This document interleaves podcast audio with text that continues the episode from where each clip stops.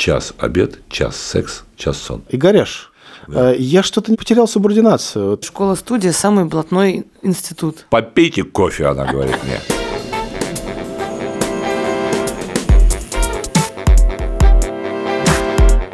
Всем здравствуйте, это подкаст. В своем репертуаре. Это «Так, кто поступил» с четвертого раза. Меня зовут Варя Шмыкова. И в этой комнате у меня есть возможность поговорить с людьми, с которыми раньше я не могла говорить на такие темы, потому что я была студенткой. А теперь я дипломированная артистка. И я буду задавать вопросы, которые меня реально волнуют. Ну, меня тоже все реально волнует. И я постараюсь, не переусложняя, все-таки делать диалоги наши более информативными и отвечать на вопрос, по каким законам существует современный театр. А зовут меня Павел Руднев, и я театральный критик и педагог школы студии МХАТ. Сегодня с нами будет гость, человек, которого можно слушать бесконечно, потому что он обладает невероятной харизмой, ну и каким-то очень большим статусом. А еще это самый веселый ректор в мире и авторитет среди всех студентов школы студии МХАТ на самом деле. Так ведь не всегда бывает. Да, да, да. Я Игорь Золотовицкий. У меня очень много должностей, потому что я человек солнца. Я ректор школы студии МХАТ, я директор дома актера. Я вообще человек, такой актер Московского художественного театра. Играю в театре СТРА. Чего у меня столько всего? Спрашивайте меня, задавайте мне вопросы, ребята. Я отвечу на все вопросы. Я все знаю. А можно прям очень глупый вопрос? Глупый, давай. А конечно. чем занимается ректор школы студии МХАТ? Начинается. Мы не понимаем. Ну вот я тебе рассказываю, чем вот до этого. Нам выделили деньги на видеонаблюдение в школе-студии. А для того, чтобы это э, огромное количество документов, огромное количество согласований, а если мы не израсходуем эти деньги, у нас их отнимут в декабре. Зачем тебе это знать? Зачем ты этот вопрос задала? мне, Ну, здравствуйте. Вы Вот как? я, вот я ректор, вот. Когда вижу Игоря Яковлевича, когда слушаю его, я все время думаю о том, как сложно он живет. Потому что, конечно, с его бешеным восточным темпераментом, он в Ташкенте ведь родился, ему, конечно, хочется играть. Э, Но жизнь так распорядилась, что нужно быть ректором. И вот это очень сложная ситуация, в которой накапливается актерская неудовлетворенность. А я знаю, что для артиста ждать это какая-то катастрофа. Ну вот хочется верить, что у Игоря Яковлевича нет обиды. Он же все-таки играет в спектакле. И мне кажется, что вот он выходит на сцену, я представляю, вот он там всю неделю решал дела, подписывал бумаги, там, я не знаю, катался туда-сюда, смотрел выставки, открывал что-то, а потом как вышел на сцену, и вот это вот все свое накопившееся, как вылил на зрителя, и он как аплодировал 10 минут. Что еще у меня было? Подписал документы, подписывал, просто спросил, я, я в тюрьму не сяду за них, они мне говорят, нет, я подписал. Ну, так, было. Ну, думаю, что они честные были, мои сотрудники. Что-то еще было. Вот по мелочам, понимаешь, вот это вот меня мучает, по мелочам. Ты будешь когда-то начальником, а у тебя такой характер, я чувствую, что ты будешь. Главное, чтобы люди работали. А ты вообще не... Вот если ты не нужен на работе, значит, это хороший ты руководитель. Я скорее задавала вопрос, исходя из интереса, насколько вы можете решать в отдельных вот мастерских, да, там, Рыжакова, Да, да, да, Писарева, Бру- Брусникиной, да, и Щедрина. какие-то творческие. Это самое трудное. То, то есть Потому вы- что мы все разные. Мы все разные, и я этим горжусь, что в школе, что у нас нету. И я вообще считаю, что сейчас в творческих вузах, театральных творческих вузах, ну, уже такой специфики, это школа Станиславского, это школа Вахтангова, это школа Малого театра, это давно уже отсутствует, только надо в этом признаться. Э, И ничего тут такого нету. Но ну, конечно, мы спорим. Моя позиция такая, что все равно я пример провожу, что, что если та- человек не знает таблицу умножения или азбуку, что ему бессмысленно давать высшую математику или читать э, Платона, понимаешь? А Кто-то говорит, давайте начнем с Платона. Но ты права, такие были и Димочка, и Брусникин, царство ему небесное, кричал на меня, я тебе не мальчик, чтобы не делать замечания. Я говорю, я тебе не делаю замечания, мы просто обсуждаем, мне это не понравилось. И молодые педагоги на меня кричат, когда я говорю, что эта тема блевотина, я не хочу это увидеть. А я говорю, нет, сейчас это, сейчас это нужно. Я говорю, не нужно это, это вред. Вообще в театре депрессия, вред. И когда строится на депрессивности нашей фантазии, это вред, какие бы они талантливые не были, эти фантазии. Я против депрессии в театре. Я ненавижу это. Свет должен быть, даже если это трагедия. Но это моя, это моя жизненная такая позиция. Понятное дело, что все-таки Игорь Яковлевич говорит как ректор да, относительно тех дипломных работ в стенах школы-студии МХАТ, но так или иначе тема какого-то неравенства, да, абьюзивных отношений, революции, которая происходит сейчас из одной страны в другую перекатывается. Да, это не самые какие-то радостные темы, но какая-то вот э, соцповестка, мне кажется, очень важна, даже на моменте обучения. Я думаю, что это вопрос, конечно, темперамента, потому что если мы посмотрим на театральную классику любую, да, от, от Исхила до Чехова, то мы, в общем, веселых тем там увидим очень мало. Природа театра, она конфликтна, и театр ненавидит стабильное состояние. Быть радостным – это стабильное состояние. Для того, чтобы показать в театре радость, нужно прочертить путь да, от грусти к радости или от радости к грусти. Угу. Театр не может показать счастливую семью больше, чем три минуты, на самом деле. Нужны качели эмоциональные для театра. Меняется интонация, не спрашивая нас в театре, она поменялась и как ее находить, это вот наша, наша задача, чтобы вместе, вместе с, с вами. Она поменялась, и, и мне кажется, иногда я ее уже не, не улавливаю. Вот мне это как-то страшновато становится. Слушай, как бы молодые говорят на других частотах, да? Ну да, на других частотах. Почему-то сейчас не очень востребовано я и еще кто-то. А вот главное, чтобы я, чтобы не дай бог, не дай бог мне не сказали, как он там переиграл или наиграл. Переиграл, наиграл – это когда мы видим, что человек плохо играет. А когда играет Евстигнеев, э, там, допустим, ну, простите за банальные примеры, Преображенского профессора, никто не говорит, что он наигрывает, а он полная противоположность этому человеку, полная. Mm-hmm. Вот, мне кажется, очень важная позиция, а, которая, мне кажется, в школе-студии всегда сохраняется. Я уже не понимаю, но это может существовать. Молодые говорят на других частотах, а я это допускаю. Меня поразило когда-то такой факт, когда Антоний Смелянский, да, предыдущий ректор школы-студии и выдающийся театральный критик своего времени, он посмотрел спектакль господа Головлева, Кирилла Серебренникова, один из, ну, в общем, главных спектаклей Серебренникова и внутри его эволюции, и в художественном театре. Uh-huh. И он посмотрел его, это был успех, да, это был спектакль с Евгением Мироновым, он шел на сцене художественного театра. И Смелянский сказал, ребята, я уже не могу это анализировать. Это должны анализировать молодые люди. Вот. Это не то, чтобы он там говорил, плохой или хороший спектакль, да. но как бы у меня уже нет инструмент, да, у меня нет да, интеллекта для того, чтобы... Это совершенно невероятно. В этом смысле действительно прекрасно, что наши э, мастера, такие как вот э, Смелянский, да, и Ржаков, иногда тоже к нам прислушивается. Я могу говорить только про какие-то как сказать, ну, слухи, что ли, да, или про свой опыт, но все же знают, что там, в Щукинском институте в какой-то период запрещали студентам ходить на спектакли Богомолова, Серебренникова и Бутусова – я работал со всеми нашими прекрасными коллегами, и с Кириллом Серебренниковым, и с э, Костей Богомоловым, и с Юрой Бутусовым. Может быть, то, что я сделал с Юрой Бутусовым, это лучшее в моей жизни. Вот, кстати, мы сейчас разговаривали, всем он сказал, он говорит, передай, пожалуйста, скажи, пожалуйста, что Юра Бутусов лучший режиссер, который был в моей жизни. Дорогие друзья, Юрий Николаевич Бутусов – это лучший режиссер, который был в моей жизни. Почему он лучший? Потому что, во-первых, я лучший. Вот, два лучших сошлись. Вот. И мы с Бутусовым делали прекрасный спектакль Иванов, у которого, я считаю, трагическая судьба. Мы сыграли 9 спектаклей. Я смотрела. И все, и там был конфликт с Андрюшей Смоляковым. Ну и все, он не разрешился. История с закрытием спектакля Иванов, она действительно очень трагическая, потому что это была какая-то невероятная инновация для того времени. Спектакль шел в обратную сторону. То есть сперва игрался... Ой, я, я помню, я офигела просто, когда увидела. За четвертый акт, потом третий, потом второй, потом первый. А причина действительно потому, что не продавались билеты? Кто знает про истинную причину. Я, например, первый раз слышу про конфликт со Смоляковым. А-а-а. Я думаю, что все совпало. Я знаю, какой неприятный вопрос вам задать. Давай. Как вы переключаетесь? Вот здесь я артист и художник, а здесь я чиновник – как вот реле это переключается? А ты по себе, Паш, не понял? Я пока еще не начальник.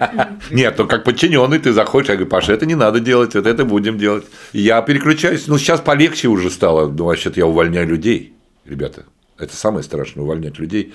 Ты просыпаешься, понимаешь, что от тебя зависит очень много людей. Вот мне хочется сказать какую-то штуку, а я понимаю, что я не могу ее сказать, потому что какие-то могут быть неприятности с теми пространствами, в которых я... И вот это хуже, чем заполнять какие-то таблицы, понимаешь, мониторинги писать. Потому что очень много есть что сказать, такого прямо вот душа рвется. Про Белоруссию, то, что там творится, ужасно, ужасно. Это же никакая не крамола, что мы их поддерживаем. А я подумаю уже, а может, это крамола?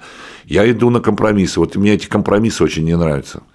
И это больше не нравится, Паш, чем вот ты говоришь, тот актер, а тот вот ректор или там директор. За сколько до начала спектакля вы отключаете мобильный телефон? Давай сейчас не будет компромиссов. Я не, не отключаю телефон. Даже во время спектакля? Да, Здорово. Быть или не быть, ради бога, простите меня. За что вы можете студента уволить с курса, выгнать? Я могу за дисциплину выгнать, ну так, это даже само собой разумеющееся, если человек подвел в чем-то. И мы так, к сожалению, расставались с некоторыми ребятами. Варь, меня всегда это интересовало. Можно ли вот достоверно сказать, что артист не талантлив? Павел, я как человек, у А. которого было дважды три по мастерству, не могу ответить на этот вопрос. Студент может быть согласен с тем, что у него трояк, а может быть не согласен. Ну, я была не согласна, но я заслужила. А в основном мы расстаемся, знаешь, никогда не скажу, что расстаемся, типа, ну, Петя, вы, условно говоря, бездарный и вон из нашего искусства. Никогда такого не было. Мы всегда только приверженцы, это первые два курса. На третьем ты не имеешь права уже никого читать, даже если ты недоволен результатом. У нас отчисляли. Не может быть такого. Рыжаков отчислил. Нет. Да? Кого? Машу на третьем курсе. Ну, там было не за творчество, по-моему. По-моему, там она нет, нет, не, там за не за творчество, не за творчество, нет, нет, нет. Вот формирование курса происходит за два года. Вот у нас такие принципы, что можно и на третьем курсе, если что-то человек подвел, вот я еще раз говорю, это даже не обсуждается. Ну, это как вот уволить, это ужасно к этому готовишься всегда. Ужасно. Что мы с вами больше не идем дальше. Кто-то озлобляется, кто-то понимает, кто-то замыкается, а кто-то потом просто становится замечательными. Вот Дима Яндальцев. Кто который- хотел сказать, Дима Яндальцев или Ксюша да, Зуевой? Да, и Ксюша Зуева Да, нашла да. себя вообще в, режиссуре. другом, в режиссуре я видел ее фильмы. Да. И еще раз, справиться с негативным вот опытом, это тоже надо уметь. И, и в основном вот так это происходит. В школе студии есть традиция капустников, да, прекрасная, да, замечательная, да, значит, да. да, день первокурсника. Да. И э, капустники обычно бывают довольно злые, ну такие, по крайней мере, саркастические. Да. И самое удивительное, когда молодежь начинает очень жестко стебать и пародировать э, спектакли художественного театра. Да, даже, даже самые знаменитые, да, из них, которые... Ну, слушай. ну, вот, и значит, и вот, и я вспоминаю один капустник, когда артист Иван Семенов с одного курса Так. а, вышел на сцену и, глядя в глаза значит, ректору, сказал, Игоряш, э, я что-то не, не потерял субординацию. Ты не знаешь, где я, где я ее там, потерял, да, условно? Вот как сочетать эту все-таки необходимость субординации, потому что она да, наверное, нужна, да, и вот свобода, когда можно позволить коллеге, по сути, все что угодно, в том Но в числе... капустнике не нужна субординация. Даже не приветствуется. Тогда капустники не надо делать. Слушай, если это талантливо, то пусть будет зло. Я Ваню Семенова знаю очень давно, поэтому есть возможность позвонить Ване, и он сам нам расскажет про этот капустник. Привет, Ваня. Это Ваня Семенов. Здравствуйте. Слушай, тут Павел вспомнил при ректоре один случай на капустнике. Вот сходу сможешь понять, про что я говорю сейчас? Да, это шутка про субординацию, что ли? Да-да-да, Иван. Слушай, ну и как Игорь Яковлевич тебе потом ничего не сказал, не предъявил? Не, он подошел на следующий день в столовую и сказал, что ой, хорош, хорош. Здесь как раз та самая грань была мною выбрана и нашим коллективом, курсом имени Евгения Александровича Писарева, что вот я подумал, что так можно, и оно и случилось, и я был безумно рад. Но Земцов мне похлопал, сказал, что это было очень смешно. Ну смотри, а кто-то из твоих однокурсников сказал, Ваня, это, короче, перебор. Ну да, ну естественно, де- ну, кто-кто, если не девочки, сказали, что это, по-моему, перебор. И я такой, да, конечно, это круто. И мы такие, да, это будет. Нет, все по фану. Если с улыбкой, если с любовью, то оно и в сердцах там отзовется. И потом просто будет ап, апл, и ты как бы немножко король капустника. Ну, приятно, приятно. Какие чувства по отношению к Золотовицкому сейчас? Я рад его видеть на трибунах «Спартака», когда у него есть возможность посещать матчи футбольного клуба. А если это бездарно, как, делал- как один студент в конце первокурса сказал, пошли вы все. И мы с Брусникиным, это его курс. Я говорю, я говорю, Дима, за что он так нам сказал? Почему? И потом он сейчас уже педагог сам уже. Да-да-да-да-да. Не буду говорить фамилию Сергей Карабаш.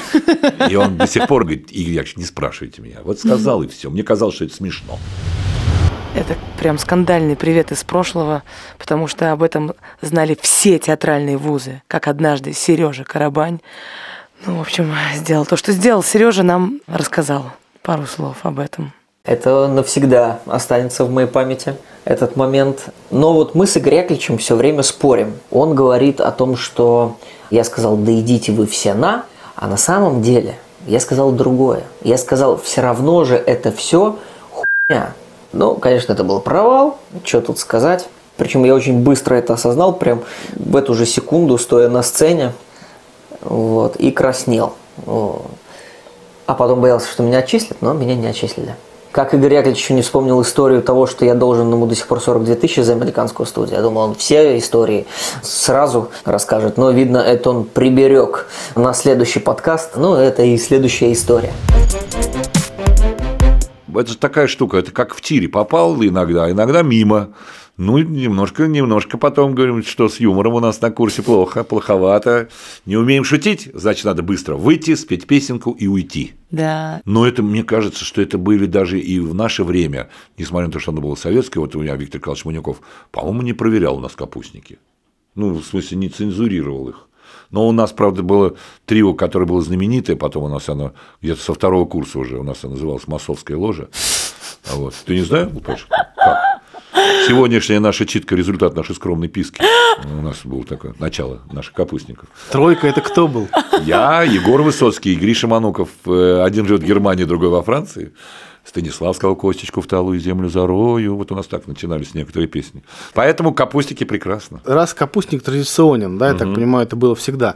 Вот вы знали же Ефремовский школу студии МХАТ, да, знали Табаковскую, Да. зна- знали Смелянского. Да. Какие традиции школа потеряла и какие она приобрела? Мы были все-таки продукт такой советский. Всего так боялись, испуганные. А сейчас нет, сейчас приходит более свободно, и в этом есть, может быть, и, и какой-то вот и, и, и прелесть того, что все рано начинается. Уже на втором курсе мы делаем спектакли, и очень даже, очень даже неплохо. А современная драматургия и вообще современное произведение, это, это считается что-то сложное? Ну, почему Чехов? Почему Островский? То, что это великая, прекрасная драматургия. Ну, Прекрасно. да. Она, для меня она пока она лучше. Ну, как сказать, лучше. Я люблю, допустим, я играю в спектакле Жени Гришковца. Это моя, это моя природа литератур, ну, литературная. Для меня это хорошая драматургия. Но Так почему не дать Гришковца, например? есть этапы, я так думаю, студенты должны пройти через самостоятельные отрывки Шекспира, Мольера образные. Обязательно Чехов, Горький, э, Островский, обязательно. Это как программа. Вот моя, да, моя. Окей. Хотелось бы, чтобы был Достоевский, Толстой, самостоятельный, потому Да. что не успеваешь все. А потом говорят, что театральные актеры не умеют играть в кино. Я очень согласна с тем, что нужно, конечно же, проходить всего этого Островского и Чехова, но альтернативу надо тоже давать какую-то. Да Я буду лоббировать в мастерскую Рыжакова какой-то просто кинокурс. Тем более, что уже без э, видеорежиссера, без видеодизайнера ни один спектакль не обходится. Есть э, драматургия, на которой очень хорошо, хорошо учить. Вот есть драматургия. На современной Да. драматургии я не могу учить. Я, мне интересно ее играть. Я вот читаю прекрасный спектакль был, изображая жертву Кирилла, в котором я играл. А как на нем учить, вот если взять его, ну, наверное, Кирилл бы мог, наверное, что-то объяснить. Наверное. Но мне нравится Кирилла в чем еще один из лучших спектаклей вообще в моей жизни это господа Головлева. Да. Вот на них, я думаю, можно учить. Вот на этом Да, спектакле да, можно учить. Понятно, что школа учит ну, актерской профессии, а вот там дисциплина художника. Как для артиста уметь ждать? Это же вот важно. Себя всегда, да? презентовать Да, ещё. себя презентовать. Что такое повседневность артиста? Есть такое вот? Нет, таких занятий нет отдельно. Нет. Р- Это разговор? ты тоже- ну, разговоры есть, а они такие, как устав курса, допустим. Вот. Но мне кажется, у нас с Сережей Земцовым более дисциплина на нашем курсе. Ну, конечно, там ректор и декан актерского факультета. Ну и ладно, слушай, ну а я считаю, что они у нас все равно свободные ребята потом по выходу. А что вы делаете, чтобы была такая дисциплина? Не Что? знаю. Мы не пускаем, когда у нас опаздывают. Мы выгоняем, если человек обманул и подвел. И я не, не, не буду это терпеть. Конкретно, за что? Допустим, Дима Ульянов, который, ну, правда, это учился он не у нас, а у Авангарда Николаевича, не пришел на прогон со зрителями. Ну, что-то там у него не срослось, короче говоря. Что-то там у него. Хотя Димка прекрасный человек, и хорошо так занимался. А вам не жалко студентов, когда ты понимаешь, что они работают реально 24 часа в сутки, и у них нет выходных, и у них нет возможности выспаться, они часто спят, просто иногда на лекциях бывает. То есть вот эта вот повседневность э, студента школы студии МХАТ, это вот какая-то норма, Это норма. Потом, это, это потом норма отдохнут. для школы Когда студии. закончат школу-студию, отдохнут. А в школе-студии надо, чтобы они с 9 утра до 11 вечера были загружены, и чтобы язык у них был на боку, и чтобы они еще приходили в общагу и еще репетировали самостоятельно. У меня, видимо, времена школы студии не заканчивались. Я примерно в таком же режиме существую до сих пор. Сильно закаляет, правда. Такой распорядок, но я занимаюсь любимым делом. Типа я не жалуюсь, я кайфую. Мы эту профессию официально изучаем, ну вот 4 года. Поэтому, да, всего 4 года надо постараться. Потому что потом ты сам себе будешь организовывать время. И нам надо научить, чтобы организовывали ребята время. Но это обязательно. Не жалко вообще. А если спят у тебя на лекции, Паша, выгоняй. Я знаю, что многие педагоги школы-студии вот ходят в общежитие, Да. а, что-то делают со студентами, помогают им, э, проверяют, как они живут. Зачем это? Просто если не заходить и не заглядывать в холодильники в общежитие, то паштет нежность, который я достал один раз из холодильника, 1855 года происхождения, он лежал открытый, и никто не зазнался. И когда ты с удовольствием холодильник открываешь и выкидываешь полный мусорный пакет, и, и спрашиваешь, Варя, твоя колбаса? Нет, нет, нет, Игорь Яковлевич, это Петина, это ему только прислали. Смотришь, уже просрочено года на два. Не, я люблю в общежитии приходить, все знают, что я холодильники проверяю. Все собираются, снимают, как это все происходит. Вот очень часто говорят в театральном кругу, что вот э, школа-студия самый блатной институт. Я с этим никогда лично не сталкивалась, и я не знаю, что отвечать. Это говорят те, кто не поступил. Видимо, да. Конечно. Надо же оправдать, почему ты не поступил. Конечно, они блатных всех взяли, поэтому я талантливый не поступил. Ты сейчас разговариваешь, да, вот со мной, с ректором, я приехал из Ташкента, мне было 17 лет, ну, конечно, по блату. Просто я говорил, Ташкент, и все, это блат был. Или Рома Козак из Винницы, или Евгений Александрович Стегнеев из Нижнего Новгорода.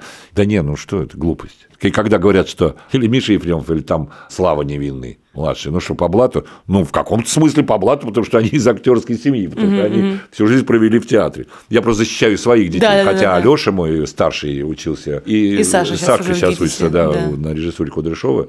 Так Алеша под другой фамилией поступал в какой-то вуз. Когда идут экзамены, раздаются звонки. Да. Все просят. Да. Вы научились вот отказывать? Смотри, вот ты мне звонишь, допустим, говоришь, Игорь Яковлевич, у меня дочка или племянница, или очень В следующем хоро- году буду говорить. Да, в следующем году. И ты скажешь, обратите на нее, я очень обращу внимание, очень. А потом, в конце концов, собирается 850 человек и говорят, что извини, Паш, ну не, не прошла конкурс. Я родителям объясняю, вот там, которые говорят, ну как же вы же... Я говорю, ну вы поймите, это ваш ребенок, вот вы хотите, чтобы у него был ад, он не способен к этому. Ну вот я объяснял. Я говорю, он к этому не способен. Я могу ошибаться. Пусть попробует в другом вузе. Вдруг я ошибусь, я буду рад. И вы мне докажете, что я не прав. А как сейчас при поступлении вот с нормативами по отношению к артистам? Советский театр все-таки был очень нормативный. Он следил там за акцентами, возраст, э, рост, ну и так далее. Амплуа, как сейчас? амплуа, как одна из характеристик артиста, у нас нет инженер-кокет, нету героя-любовника, характерного, субредки, ну, это все исчезло. И само собой. Опять-таки, это все зависит от курса, от э, человека, который набирает, потому что у Виктора Анатольевича Рыжакова другое видение курса, чем у меня. У Константина Аркадьевича Райкина свое и так далее. Да, поэтому амплуа, мне кажется, пока что еще закреплены все-таки в театре. Нет, не амплуа, а индивидуальности. Потому что ты можешь стать музой Виктора Рыжакова, как Чурикова стала музой Панфилова, да? Мгм. А можете попросить, пожалуйста, сейчас, вот, э, чтобы я стала музой Рыжакова? Э, Виктор Анатольевич Рыжаков. Пусть Варя будет вашей музой. Спасибо. Мне кажется, до сих пор есть э, эти архетипы вот этого там героя, да, какого-нибудь смешного паренька, первой красавицы, какой-то нелепой девчонки. Кино в этом смысле ушло подальше. В театре все равно остаются разделения на типажи. Вот был прекрасный курс э, Кирилла Семеновича Серебренникова, седьмая студия. Это офигенные ребята, они разные. Я вспоминаю этот курс Серебренникова, когда я первый раз их увидел, конечно, в спектакле «Отморозки». Когда они вышли, было ощущение, что это не просто новые артисты, это Да, новый да. психотип. Да, да, да, да, да. Антропологически Новые новые, лю- люди. новые люди, да, Да. да. Да, да, да, да. И не было ощущения, что они вот прям гоблины, да, то есть была такая характерность, которая характеризовала именно э, современные ритмы. В чем прелесть была вот сейчас первого тура? Что что мне достаточно двух минут сказать, что человек ну, не надо этому поступать, я его никогда дальше не пущу. И наоборот, мне достаточно двух минут понять на первом туре, что этот человек да, заслуживает второго тура. А дальше уже, когда конкуренция увеличивается, я этого человека вижу на фоне уже более способных людей, я говорю, вот, а теперь уже вот этот человек, наверное, дальше пойдет, потому что этот не пойдет, вот и так далее. Сколько раз я не доходила до финала? Четыре? Да, да, да. Яна Колесниченко пять, на пятый, по-моему. Ну, бывает, да, чего. Это же было понятно, что человек талантливый. Там уже дальше идет как лотерейный билет. Она не вытаскивала, в конце концов, самый главный лотерейный билет. Но это Маленький вытаскивал там по 10 рублей, выигрывал вот это. А самый главный лотерейный билет не вытаскивал, потому что что-то не совпадало. А одного мальчика, не буду говорить фамилию, Рома Рябко, мы бросали монетку, и монетка выпала на Рому, а не на парня, потом, который учился в ГИТИСе. И это не недостатки профессии, это такая чудовищная профессия. А вот сейчас мы узнаем у Романа, в курсе ли он, что он поступил за счет монетки. Меня зовут Роман Рябко, я закончил школу-студию МХАТ в 2014 году. И хотел бы рассказать, как я попал вообще на курс Игоря Яковлевича Золотовицкого и Сергея Ивановича Земцова. Они бросали монетку. И мало того, они снимали это на видео. И нам потом на выпускном этот момент показывали. И там монетку кидали. Хорошо, я был орлом. Это удивительно. И мне в конце эту монетку подарили. Она у меня до сих пор лежит. Монетка решила мою судьбу. И вообще профессия достаточно зависит э, от удачи. Талантливых людей очень много, а удачливых нет. А что, а потом тоже в жизни хочешь играть это, а тебе не дают, говорят, ты, ну что ты. Слушайте, я когда вручал Нику за лучшую женскую роль второго плана, и вышла Даша Якомасова. Да, да. А вы, Игорь Яковлевич, меня не взяли на свой курс, я вот на конкурсе была. Я говорю, и правильно сделал. Видишь, как ты в кино хорошо пошла. Была бы у нас на курсе, и фига с два бы, что было у тебя. А как происходит с теми ребятами, которые вот в топе вот поступают? На расклад, да? Да, вот поступают они все в пять вузов, вот и все пять вузов вот, их э, хотят. Знаешь, я считаю, что честно дать ребятам самим выбирать. Вот честно. Кому-то из ребят я говорил, я бы хотел вас видеть на своем курсе. Угу. Но вы должны решить это сами. А вы созваниваетесь с мастерами, да? Петя Иванов у тебя прошел на конкурс, да? Ну и что, ты возьмешь его, Юр? А Юр говорит, я не знаю еще, я не знаю. А Ради Ковчинников э, звонил, дай мне, дай мне этого, дай мне, отдай, отдай мне, отдай мне его, отдай. Я говорю, ты бери, пожалуйста, если он к тебе пойдет, бери. А кто-то, наоборот, спрашивает про отчисленных. Вот у тебя учился Петя, как он? Но остается на самом деле про Москву, я говорю, про брендовые вузы приблизительно 200 человек, чуть больше, чуть меньше, которые одинаковых способностей. И дальше в Варе начинается вот этот расклад. Слушай, Варь, ты спрашиваешь меня, вся профессия наша – это лотерейный билет. А, а, да. а выпустилась сейчас и что? Ну, что не лотерейный билет, что попало в этот прекрасный фильм. Вы знаете, я верю в то, что э, вообще, в принципе, удача, да, и вот это вот да. слово лотерейный билет, все-таки это, ну, 90% труда все-таки. Знаешь, я сколько знаю талантливых людей в Амхате, вот, которые, когда я пришел в 83 году, а. у которых не получилось. Они талантливейшие люди были. Они трудяги были такие. Блестящие актеры, блестящие, mm просто блестящие. Статистика есть такая, если по истечению 5-6 лет угу. с курса, выпущенного в количестве 21-22 людей, угу. 7% зарабатывает жизнь профессии, считается удачный курс. На моем курсе, вот я в 83-м выпустился, нас пятеро, кто актерствует. про зарубежный опыт. Есть разница там темпераментов, школы? Есть такое понятие, как российский артист? Конечно. Безусловно. Просто институция российская, да, русская, я бы так сказал, она есть. Просто нигде нету такой структурированного образования. Не только актерского, вообще вот структурированного образования театрального дела. Начиная с технологов, завпостов, с художников и так далее. Есть очень хорошие школы, особенно в Европе. Там и в Англии, и в Германии, и во Франции, в Испании меньше. Ну, это там, где я был. Говорят, сейчас вот в Бельгии очень так театр развивается. Я вот хочу посмотреть. Но структурированного массового образования, государственного образования в мире нету. Но я хотел выцарапать историю-то эту про женитьбу. Про женитьбу? Да пожалуйста, господи. Это просто я думал, что ты преподавание спрашиваешь. То, что я ставил спектакль. Мы на острове Мартиника, это Карибское море, ставили спектакль «Женитьбу». Я проводил кастинг. У меня не хватало яичницы. Это герой пьесы «Женитьба». Гоголя. «Женитьба» и Гоголя не хватало. И они говорят, слушайте, у нас есть тут один человек, он очень любит театр, он черненький, он рыбак. Я говорю, ну отлично. Мы ему дали почитать пьесу, ему понравилось. Я говорю, да, отлично, давайте его звали Мано. Давайте сюда этого рыбака. Приходит красавец лет 60. И у него такое пузо, Варька, знаешь, как бильярдный шар, можно причесываться у него. А гладкое. Я говорю, вот у нас через 6 недель премьера, вот мы будем вот так работать, что у нас 4 часа с утра, потом 2 часа перерыв, потом 4 часа вечером и премьера. Он говорит, очень хорошо, все, но у меня должно быть 3 часа перерыв. Я говорю, почему? Он говорит, час обед, час секс, час сон. Я говорю, каждый день? Он говорит, каждый день. Я говорю, что-то можно отменить? Он говорит, давайте рассуждать. Я говорю, давайте. Он говорит, ну, я с утра пришел, порепетировать 4 часа, я есть хочу. Да. Я говорю, секс можно отменить? Не засну. Я говорю, сон можно отменить? Он говорит, после секса спать хочется. Ничего не отменил. Он единственный, который у него, у него три часа каждый день. Это был подкаст в своем репертуаре. Мы его делаем совместно со студией «Либо-либо» и фондом Олега Дерипаска «Вольное дело», с которым школа-студия дружит уже больше 10 лет. И студенты школы «Студимхат» очень много ездят э, на гастроли с фондом. И география расширилась с годами, и теперь это уже 18 городов России. А еще фонд э, поддерживает исследовательские экспедиции студентов в разные регионы России. Мы надеемся, что дружба будет продолжаться, крепчать и расширяться до всего мира. Меня зовут Павел Руднев. А меня Варя Шмыкова. Над этим подкастом с нами работали продюсер и редактор Алина Белят и звукорежиссеры Юрий Беляев и Кира Ванштейн.